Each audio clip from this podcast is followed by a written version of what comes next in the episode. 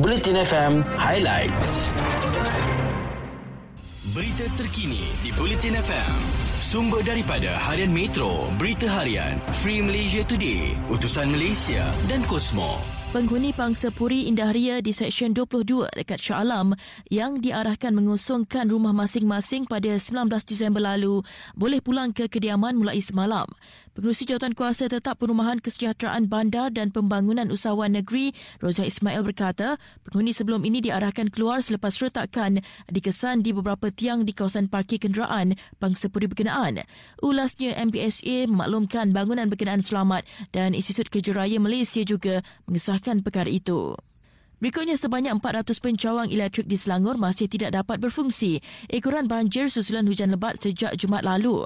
Pengurusi Jawatan Kuasa Tetap Infrastruktur Kemudahan Awam, Pemodenan Pertanian dan Industri Asas Tani Negeri, Izam Hashim berkata, perkara itu dimaklumkan kepadanya menerusi pertemuan dengan pihak Tenaga Nasional Berhad kemarin. Sementara itu, Agensi Pengurusan Bencana Negara menafikan dakwaan pihaknya menghalang pasukan Angkatan Tentera Malaysia untuk melaksanakan operasi bantuan banjir. Ketua pengarahnya, Datuk Dr. Aminuddin Hashim juga menafikan berlaku perselisihan faham berhubung pelaksanaan operasi antara agensi itu dengan Angkatan Tentera Malaysia.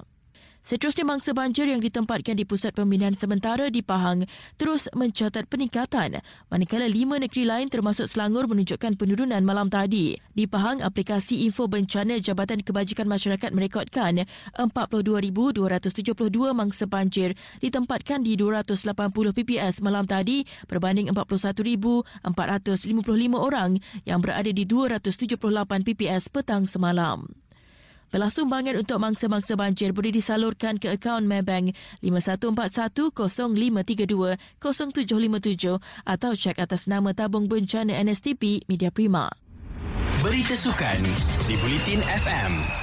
Presiden Majlis Olimpik Malaysia Tan Sri Muhammad Norza Zakaria tidak bersetuju dengan penetapan baru Majlis Sukan Negara berhubung kedudukan atlet dalam program latihan sepenuh masa bermula tahun depan. Beliau berkata pihak terbabit perlu melihat kepada semua aspek secara holistik di samping memulakan tugas pembinaan semula sukan negara yang terjejas pasca pandemik COVID-19 sebelum melaksanakan penetapan baru itu.